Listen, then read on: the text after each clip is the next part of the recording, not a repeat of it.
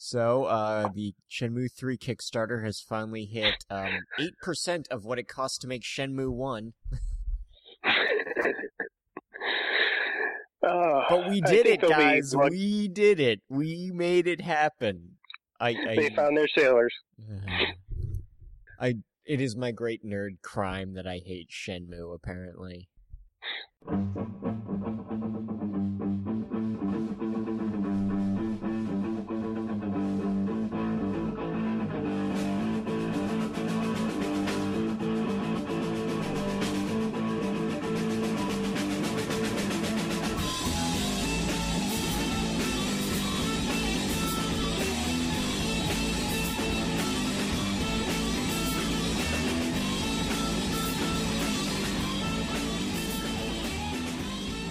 Hello and welcome to I Thought They Smelled Bad on the Outside, a show that prefers social justice warlock, social justice warlock because there's nothing quite as equal as your fate in the face of the roiling chaos of the outer dark.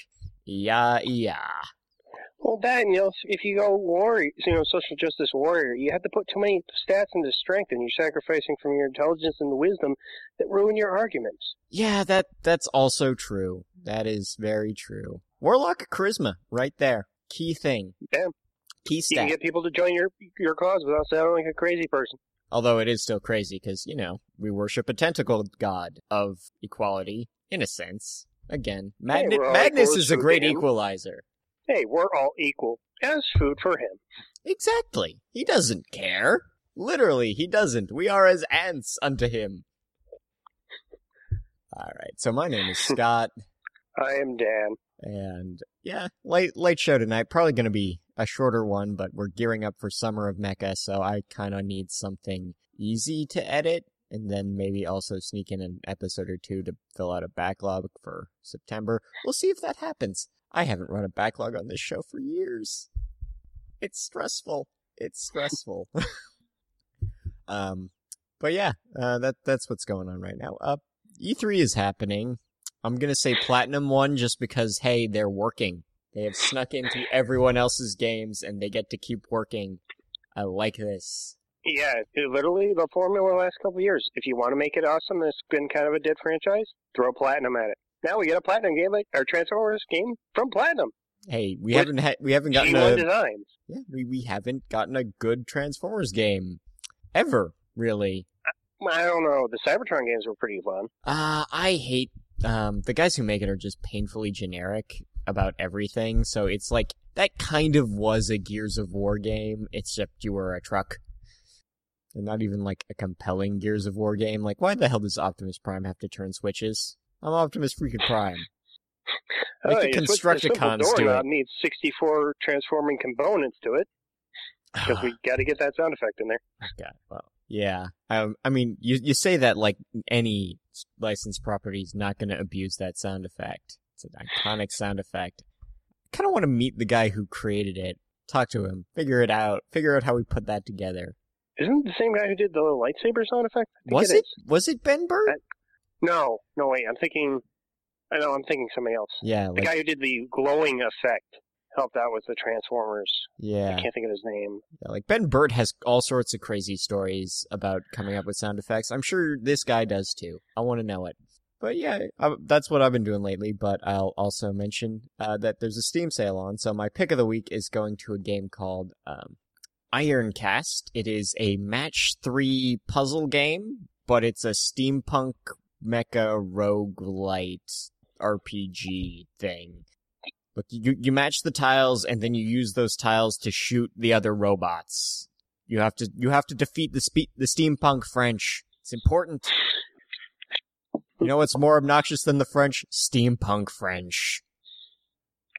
I'm just envisioning the Louvre with like all those artworks and paintings with gears and pipes randomly. Oh no no the. I you know what I'm gonna be super pissed if I ever get to the end boss of this and it's not the a transforming Eiffel Tower.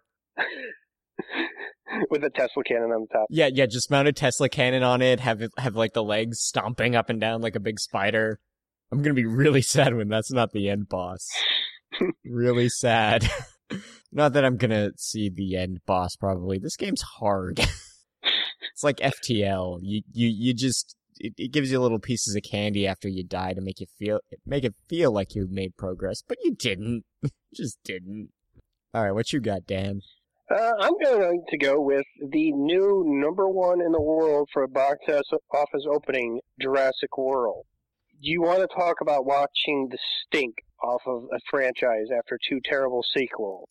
This was the ultimate. Like this is uh, as much as a sequel, it is also like a redo almost. It is. It feels like you're watching the same the the first Jurassic Park for the first time ever and like it's you, you're you're seeing Hammond's dream, and then you're also seeing Hammond's dream fall apart. I like it. I enjoyed it. It is big dumb fun. I mean, it really there's a lot about it that does not hold up to particularly close scrutiny, but Chris Pratt rides a motorcycle through the jungle with his raptor bros. My argument is not valid. yeah, I mean, as as easy as it is to see through some of the plot holes in this, like, you know, the obvious thing that, oh, yeah, Indominus Rex, yeah, we're doing a new attraction. We're not doing this without any sort of military contracts in the background. No. No. Well, you know what? I, I almost feel glad. Okay, so a billion years ago, when Jurassic Park 3 was a thing, they were going to do a fourth one where it was genetically modified raptors worked for the government, and somehow that was the plot. And I'm glad they kept that idea, but actually sort of made an entire movie to set that up. It feels a little more honest.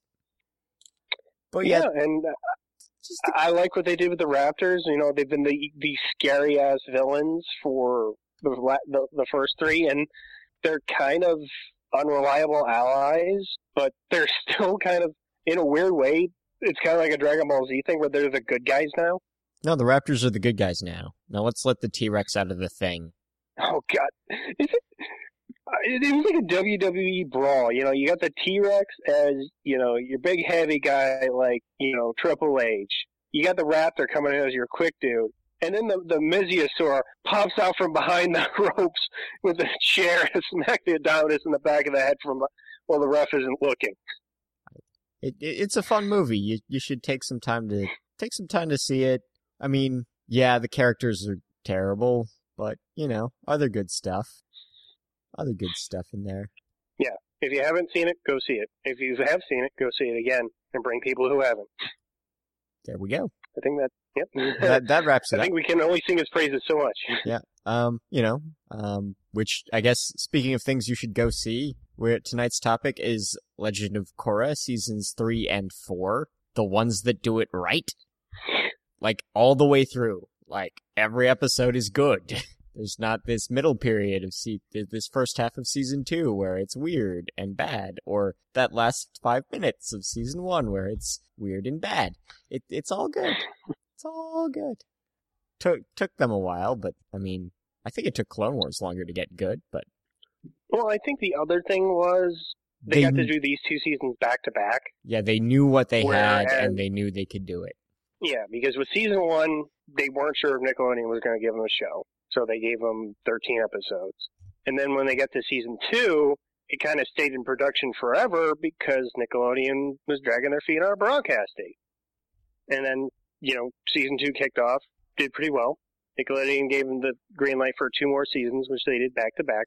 And we got this overarching story, which really worked. Yeah, there was some nice little bit of arc welding in season three that kind of tied it all together, at least thematically, if not story wise. I'm, I mean, it didn't stop the network from finding yet another way to screw them over by pulling them off broadcast. Well, launching season four without any promotion and then pulling it off broadcast anyhow for digital only. I thought they did season three early, and then halfway through three season, uh, yeah, season three, they yeah. uh, they decided to go online only. Yeah, and then they brought it back to air for the last half of season four. Okay, look, I understand that Australian television leaked a whole bunch of episodes for season three. That happens sometimes. Spectacular Spider Man, they aired all 13 new episodes of season two in a weekend. It might have been how I watched Spectacular Spider Man. I'm a bad person. well, I mean, but you, you, you do your best same... to roll with it Yeah, the same thing has happened to other people, but worse. I mean, CBS's Supergirl's pilot got released eight months early. You can watch the season two premiere movie for Rebels right now. Right it now. It happens, guys. You, you, deal with it and you just go on. You, you, you do it and you go, and you don't you you don't be dicks about it. Like you you probably had a nice promo scheme arranged, and that that didn't you you threw that out just for the sake of not losing ratings that you didn't really have to begin with. I mean, I I know this that this whole series was a terrible fit for your network and your demographics, and I appreciate that you let it run all the way to the end, uh, unlike say Young Justice on another network. You can't see it, but I'm just shaking my head in sorrow right now. Sigh. Okay, so season three, uh, we have we are introduced to yet another set of new villains, except they're um, the guys that kicked the last season's villain out of the band before they made it big in this season. Whenever possible, I will. I should. You should describe villain groups as a band. It works. Band politics and Legion of Doom politics are very similar. Yeah. Yeah. Um, They also tied it to the backstory a little of why Korra was like so protected at the beginning of season one. Yeah, she seemed extra that- secluded compared to prior examples of avatars who just roamed around learning shit on their own. Yeah, but you, you you essentially almost. I think with these guys, you get like an anti-team Avatar almost. Oh no, I think there's there's definitely a deliberate parallel. I think you have sort of this idealistic leader and, you know, different you know, a, a very varied supporting cast and I kind of liked the moments those guys had. Um, I wish I'd gotten a little more, or that I could remember Lava Bender's name ever. I can never remember his name. All, I remember is his awesome moment between him and uh, God, what? It was when they got captured, or when they captured uh, Mako and Bo. eh, Yeah, his moment between Bo and where he's like, "Okay, okay, I'm gonna take a story guess on you two. You two have a thing for each other. You got your mustache early. And I can't remember what the third thing Uh, was. you were raised by an older sister, and you two have a thing for each other, but never really at, talk about it. It's like, well, two out of three ain't bad. No, I mean, though they were a really dynamic, interesting force. They were, they they were an interesting challenge for all the crew, and I like that Bolin continues to be awesome because Bolin became my favorite character by the end of season four. I just love that. Like he struggles for like most of the. Uh, he struggles like the first half of the season. He's like, I want to learn a metal bend. Everybody else knows how to metal bend but me. Oh wait, what did I just pick up in five minutes? Oh, I guess I can lava bend. Well, I mean, apparently learning well, lear learning bending only takes like an afternoon if you've got the if you have the potential. This is what the series has taught us the whole time. I don't know why only teenagers are super competent. Actually, that's another thing is um season 3 and 4 kind of really broadened out the competence zone on the series where, you know, middle-aged and adult people could be competent and good at their job and not just disappear into the background. It, it's not just up to teenagers and old men. Yeah, I mean you got the you got a bit of a cameo from previous characters because you got at least for season three you had uh, Zuko showing up. Oh, Uh, old man Zuko's so cool. I love his conversation when they're going to check on the the fire, you know, the explode boom boom explodey head girl. Combustion lady. frozen. Yeah, combustion lady, and they're going in the elevators like her technique is similar to a man I once hired to kill the Avatar. Awkward silence. It didn't It work didn't out. work. It's okay. I tried to kill the Avatar too once. It happens. I love that those two came back. Aubrey Plaza is amazing. She should be in everything. Yeah, but uh, you got you had multiple threads going at the same time. You had airbenders being reintroduced into the world. I liked all those guys. give, give me more You boomy. get- Your best friend is a bison. You get to shave your head. You get to give up all your worldly possessions. You get to get you know, a complete vegetarian diet. Dude Uh, just finishes it off with chicken leg and closes the door. uh, I, I still love Ryu, who won't get out of his basement. You have responsibilities. No, I don't. Look, I have responsibilities, and they mean, then they say that you have responsibilities. No, you can just ignore it. That That's not how it works. Totally does. I'm going downstairs. I also like the Earth Queen. She was an interesting mid boss. Oh, the, the it was kind of interesting because they were like trying to build her up as like this side villain because she's like, I, I guess she's not okay with the, the deal for the colonies that was struck between the Fire Nation and the Earth Kingdom. Well, I mean, there, And, like, there's he- a certain amount of revanchist sympathy that I can totally get, but at the same time, a hundred years, they're very different people now. Aang and Zuko made the right call. And then, and then it just she just gets taken out on screen, no cutaway or anything. No cutaway, no ambiguous death this year. It's like, hey, we're we're not on broadcast now. We we can get away with more stuff. Let's kill a character right on right on camera. Let's linger on the corpse. Linger on the corpse. Yeah, we we can't force Joker, but we can suck the air right out of our lungs. Eh, close enough.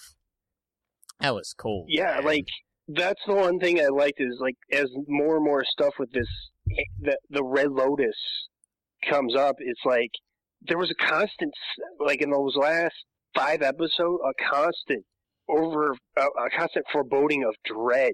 these of, guys like, meant business. What are these guys going to do to get to Korra? They're going to either do some kind of hostage situation which forces her to hand herself over, or they're going to do something so drastic that it's going to piss her off and she's going to get clumsy. And both happened. Yeah. Now, it like that was like season three is just fantastic overall, and I I enjoyed it immensely. I keep meaning to um, dig into more of the extra stuff on the Blu-rays now because it's always interesting what they do have to say. Um, Yeah, I think I seriously want to know their thought process. It's like th- they they kind of went full Empire Strikes Back. That like it's not likely these guys are gonna win, but if they do, it's gonna be costly. Yeah. And the fact that it ends with Korra in a wheelchair. Oh, like like that that that's the first time they left her hurt. And, and I think that that had a big impact on the character too, because she, like before that, she was used to, oh, hey, I win, and in the end it works out. But now it's like, hey, uh, I guess we won, but I can't walk Yeah, because I had freaking mercury poured into my veins. Yeah, like that that ending is rough and then we go into season 4 where everything's kind of not quite right. Like no one no one's in a good place at the start of season 4. You have Korra, the pit fighter who can't fight and Mako is now on bodyguard duty for useless royal guy. Woo down. We're in distress. I'm allergic to strawberries. No, no, you're not. Oh, what am I allergic to? Bees. Oh, I always get those mixed up. just, You just you just feel for for Mako, and then like when when they do meet up with Korra again, and it it's kind of a meetup of Team Avatar minus Bolin because he's off, you know, realizing Kuvira's a bitch. hey, he thought he was doing the right thing, and yeah, to an extent, he was. well, he didn't see the back dealing stuff that she was doing about pretty much capturing bandits and then making bandits do bandit things to Right. push the situation in her advantage. Yeah. No, I mean, he he was getting played, and hey, Varrick's back. I like Varrick. Varrick's amazing. Varrick and Bolin are a great comedy duo. I'm glad they found a way to bring them back. I also like that Zhu Li Oh, Zhu Li, Julie got really an arc. I'm going to defect, but really, what I'm going to do is I'm going to sabotage so your new grand weapon blows up right in your face, and hopefully takes you with it. That's what I'd like to do. That is the thing I want to do. no, I mean, season four is just spot on. Just wonderful television beginning to end. Even the flashback episode, because the flashback episode manages to say things about Varrick and Bolin and Mako that, um, you know, otherwise might not have been part of their characterization. Well, I also give it. I, I just enjoy it as a ca- chance for the cast to kind of be like self-aware of each other. Like when when Varrick's telling the backstory of all the villains, and the villains do a, a freaking conference call with Vaatu. He's like, "Hey, Vaatu, you gonna hang out today? No, I'm still stuck in the damn tree." I like I like that he immediately conceives of it as a terrible, terrible pulp adventure serial. Like that is the only way he can process narrative is full of plot holes, but exciting and uh, blockbustery. And then when he's telling the story to these escaped prisoners, they like his version better. Well, of course they do. He knows how to play to a crowd. I mean, Bolin knows how to play to a crowd, but only in a sort of Republic City, the fans sort of way. Uh, and like I, I did like that. Like it just had this overarching plot with Kuvira. Like the only thing that I didn't like was she felt like such a cold hard bitch, and then they didn't even seem to understand why she was doing it until like the very end. There, she oh, I have abandonment issues, and I feel like the Earth Kingdom's been abandoned. Um, okay. I guess that's a So thing. uh, like that that's the one thing like i almost like her as without that story more without that story. We just see someone who will do anything for order. Like Yeah, sac- and I think she sacrifice her fiance better- fine. Burn burn down six or seven villages starve people recruit criminals whatever it takes for peace. Build a giant steampunk Death Ava. You know build build a doom robot who doesn't want to build a doom robot for the betterment of mankind Uh, yeah, just I, I really enjoyed her character, and then it kind of deflated when they did that whole abandonment issue thing. It's like I'd rather have not had that at all. Yeah. Um. So, so in season three, during the Lost in the Desert episode, I made a joke that I am totally shipping Korra Asami now, and then that was the thing that they ended on, and I'm like, huh. You know, looking back on over the whole season and season three, I buy it. I'm, I, I can, I can dig it. Yeah, I was a little shocked at first. Me and my friends were watching it together, and we literally did the whole Ember Island players bit of, wait, wait, did did Korrasami just happen? Kind of. You know, I'm not sure. It's kind of vague. I mean, really? I I understand that they had to be vague because I think a few months earlier Cartoon Network put everyone on Adventure Time through the fucking ringer for saying they like they all sort of liked the idea of uh, Bubblegum and Marceline being a couple. Not actually like spelling it out on the show, just saying in a panel that oh yeah no the writers and the voice actresses and a few of the pro- and the directors all loved it all love them as a couple. That was it. Yeah, I didn't have a problem with it. I mean, I felt it worked. Like if you if you go over season four knowing how it ends it's like yeah no i can see that Well, the thing was, in the first two seasons, they really didn't get a lot of moments where you know they had the girl power team up, and then in season three they had the Lost in the Desert, then the rescuing of the Airbenders, and then all this stuff fighting the Red Lotus. It it worked. I mean, it, it was told. I'm just repeating myself over and over again, No, but it- like an idiot. no no it's fine. It's like it works. I like it. Um i'm sure if they do sort of a season five comic they'll make it a little more explicit but but not that kind of explicit. Get your mind out of the gutter listeners. That's for deviant art. And maybe Pivix.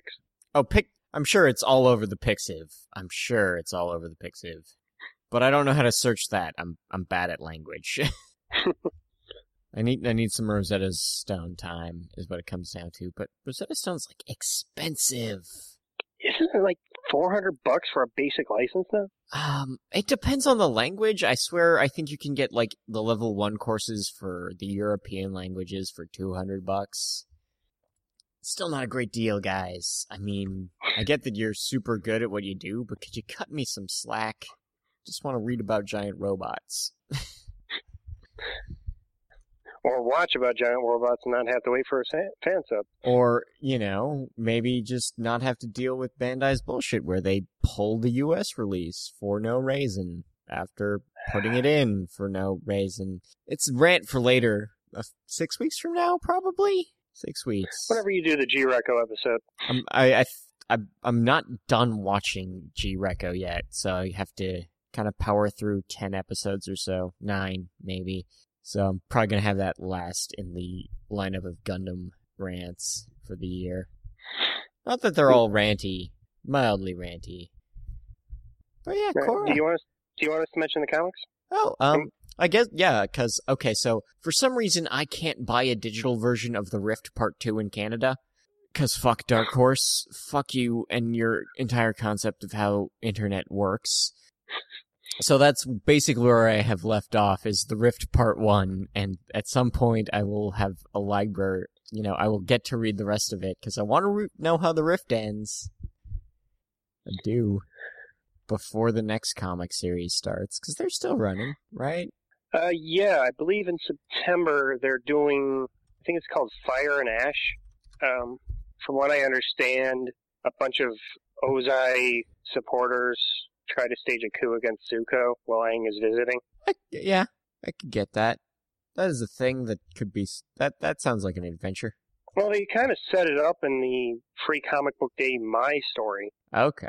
which they've not done anything with in two years. Uh, you know, it takes a long time for these to come out. yeah, okay, it's Smoke and Shadow. That's coming out September, December, and Shadow. September, December, and probably like February or something. Yeah, but it has it closer to March. These things always have seem to have a three week, a three month gap. Yeah. So there we go. That uh so uh the search ended nicely. I liked how that finished off. Oh man, that was Compelling read. oh my god! Like I, I finished volume one, and I'm like, no, you, you can't do this. Can't You make can't me make wait. me wait three months. You can't make me wait three months. I gotta know. I guess I had the benefit of getting an advanced reader of the library binding of it. which, you know, the library binding's nice just because you get all three in a nice hardbound, but they keep insisting on having comments from uh Gi- Gurihiru, the artist. He does he is not good at commentary. He is like, this is fun this pa- this bit was fun to draw. That is his comment every time. Like Yang and DiMartino occasionally have interesting things to say in the comment sections because they, they don't actually expand it to fill the massive legal pad size. They just leave the page the same and have the writers and the story credits kind of come in and leave notes in the margins. And the marginalia is just not worth the price. Yeah, a book that size definitely works more for the art of each season. Oh no, and the marginalia in that is amazing. I just I I really don't think that works when you're trying to read something with a narrative that you want to turn to the next page and not stop and see the author or the artist's comments on a frame where Sokka spits water out of his nose. Yeah, I I don't know. I've I've read really good um sort of I've read I've read really good annotated editions of stuff. Um I know annotated comics tend to actually just have a section at the back where it's an annotation of the script like if you pick up uh the Arkham uh Serious House on Serious Ground anniversary issue um or anniversary reissue, uh, you have the original script with um, sort of red pen under each line from Morrison, sort of digging into different things about what he's saying and what he thought at the time and how the artist ended up interpreting what he wrote. And Morrison's not on drugs right now, so he's relatively coherent. Morrison cycles from straight edge to not pretty hard and pretty far. It explains a lot of what he writes.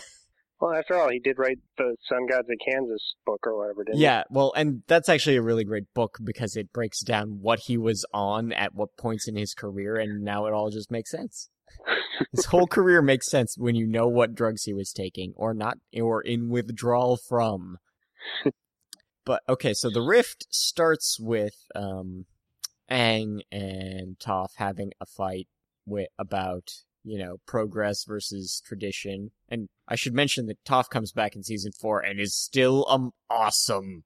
Oh God, we totally forgot Toph. Oh my God, how Like she she's there for Oh. three episodes and it's brilliant. She's the Oh, exact man. same, but a billion times better because she's an old lady. I, I love that after that, um, that uh, I love that after that, that her daughters are like, "Oh, come on, mom, you're one of the greatest metal benders in history. You could kill, totally kick her ass." Are you kidding? My back is screaming right now. Look, I'm an old lady. I can beat up the Avatar still, but giant robots is a whole other scale.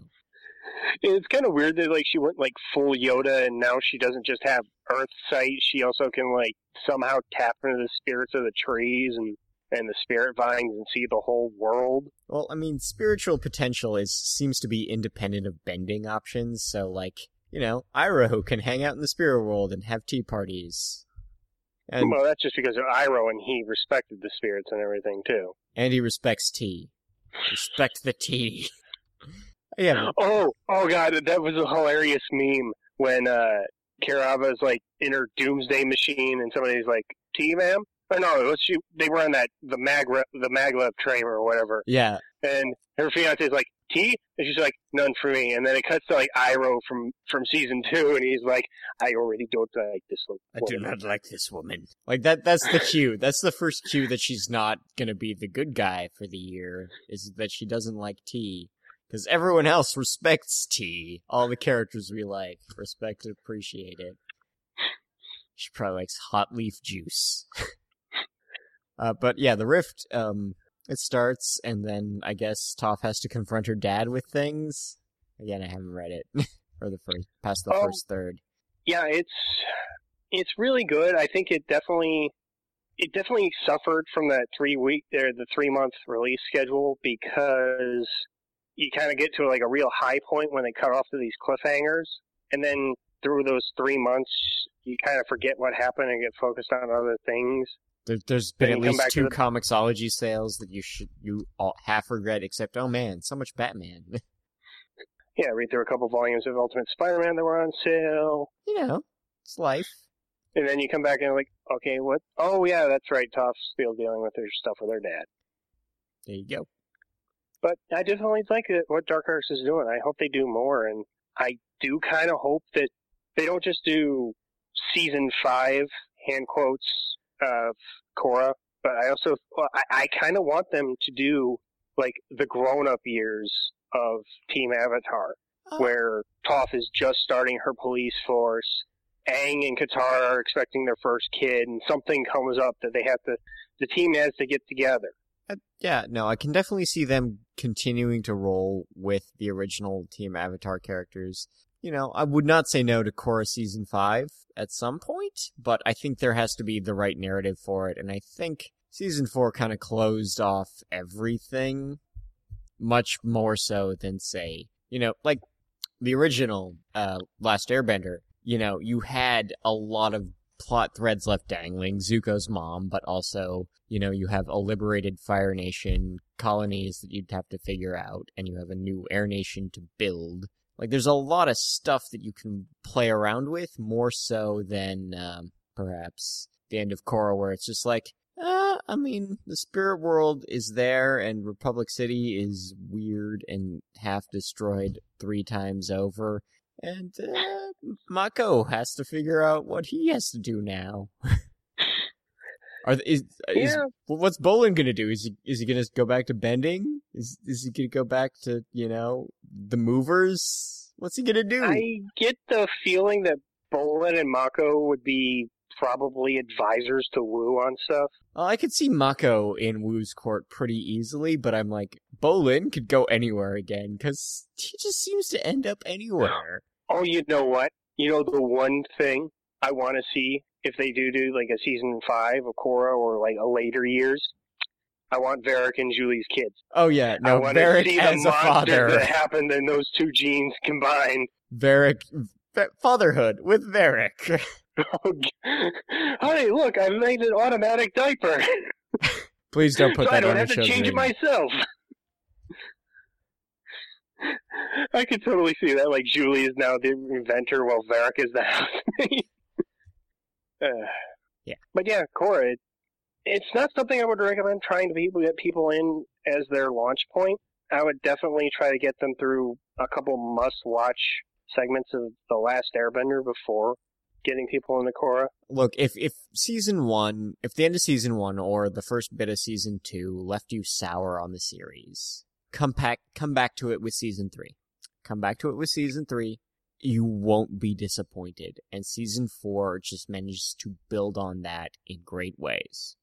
Yeah, it, it it's it's a rough start, but I think I think this half definitely redeems the whole run, and I'm glad to own it all, and I will heartily recommend it to anyone who wasn't sure that already has seen Airbender.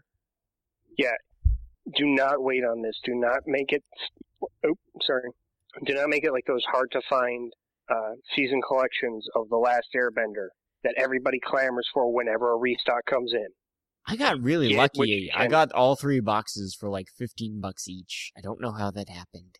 I got them for about 18 each at a sale at Best Buy. Yeah, I think I think it was a Best Buy sale, but I'm just like, okay.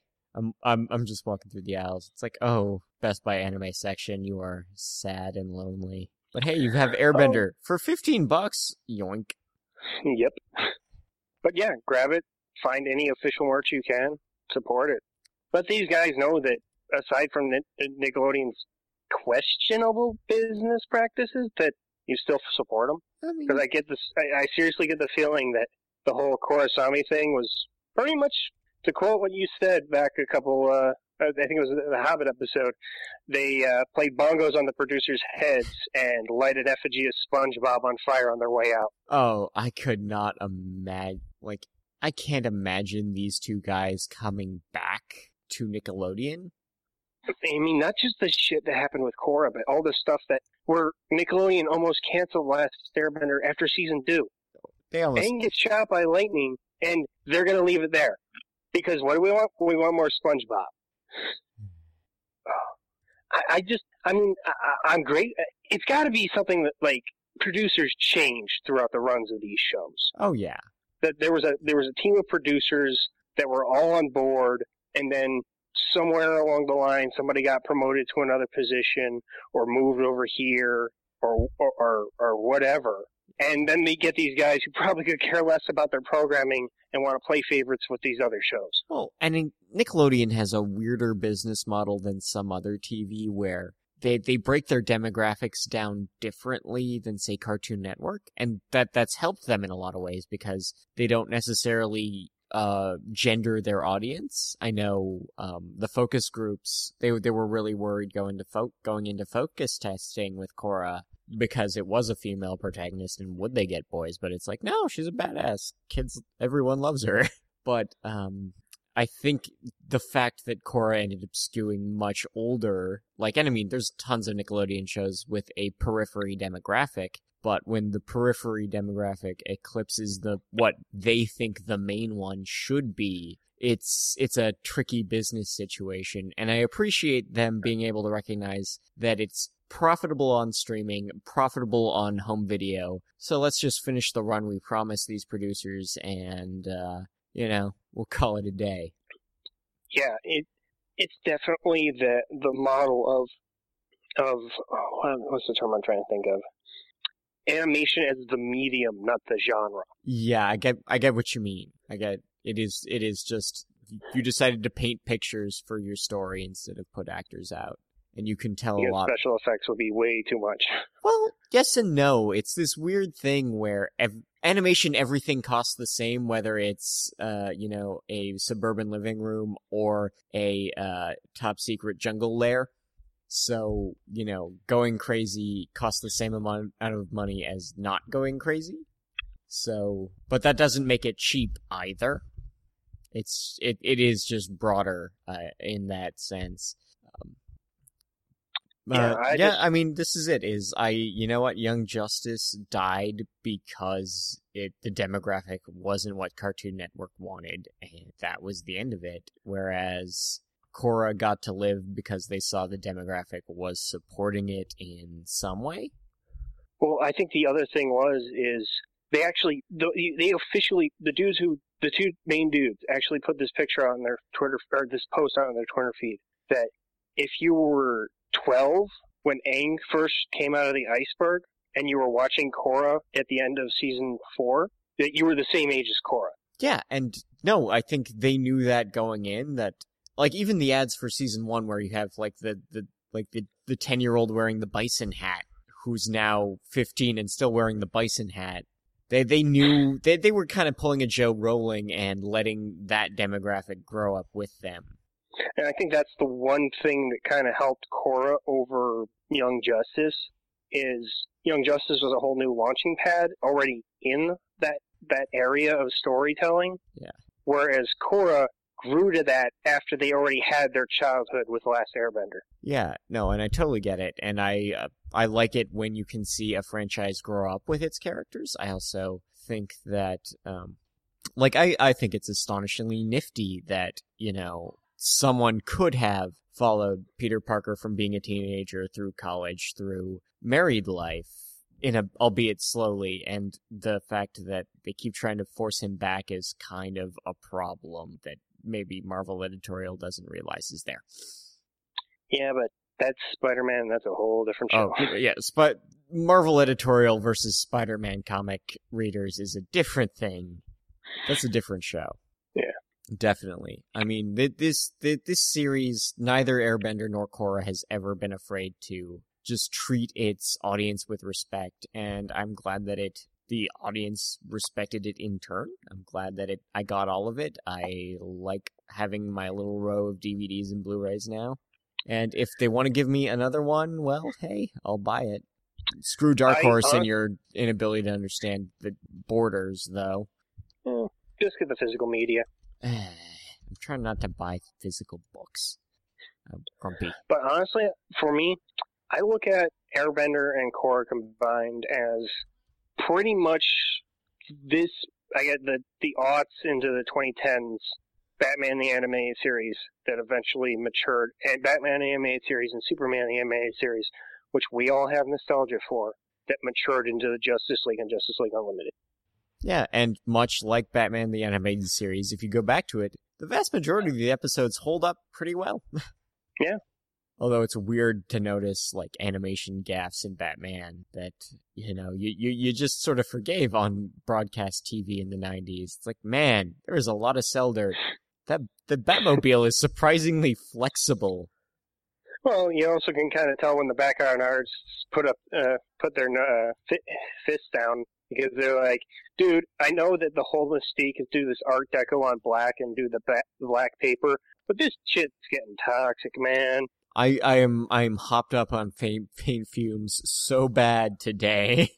Dude, I, I seriously gave it a, a, an idea to Paul Dini for a, for a, a, a Scarecrow episode because I think I'm having one of his trips right now, man. But yeah, it's I I would hazard to say that it is one of the best animated franchises in the last 15 years. Oh yeah, no, definitely, definitely going to be a standout for cartooning for a good long while. You know what? Not just anime, just a good damn show. Period. Like good, good adventure fiction, good setting. I love the and you know what? I I'm almost tempted that they get a chance to do a third series and pull a Mistborn where they do get to do a sci-fi space age show with bending. Behold, gravity benders. Oh god, they could do it too. E- even just having them bouncing around on the moon with shit would be rad. Instead of fire benders or, or lightning benders, you have laser benders now. Plasma bending, man. Plasma bending. I'm pulling a solar flare from the sun. Well, where is it? Well, we can't break the limits of space time. It's going to take a bit to get here. Look, just give me like eight minutes. I'll get it here. yeah, no, um, I like Korra. I like all of it, even the rough bits in the middle. Go check it out if you haven't yet. And that's an episode. And your final thoughts, Dan? Yeah, like I said, it's one of the best animated series, let alone stories, period. If they don't go space age, I wouldn't mind a, a maybe like a short 60 minute episode, like set in modern day, like bending in the 1980s or something. Keep on bending in the free world. There's a new Cold War between the Fire Nation and the Earth Nation. It's up to one Republic City cop who's out of control. Uh, there we But go. yeah. Make that happen. And that's it. Yep. That's all I got. Ah, I thought they smelled bad. On the outside. I Thought They Smelled Bad on the Outside is released under a Creative Commons Attribution Non-Commercial Share-alike International 3.0 license. Visit sbopodcast.com for more shows, contact information, and show notes. Thank you.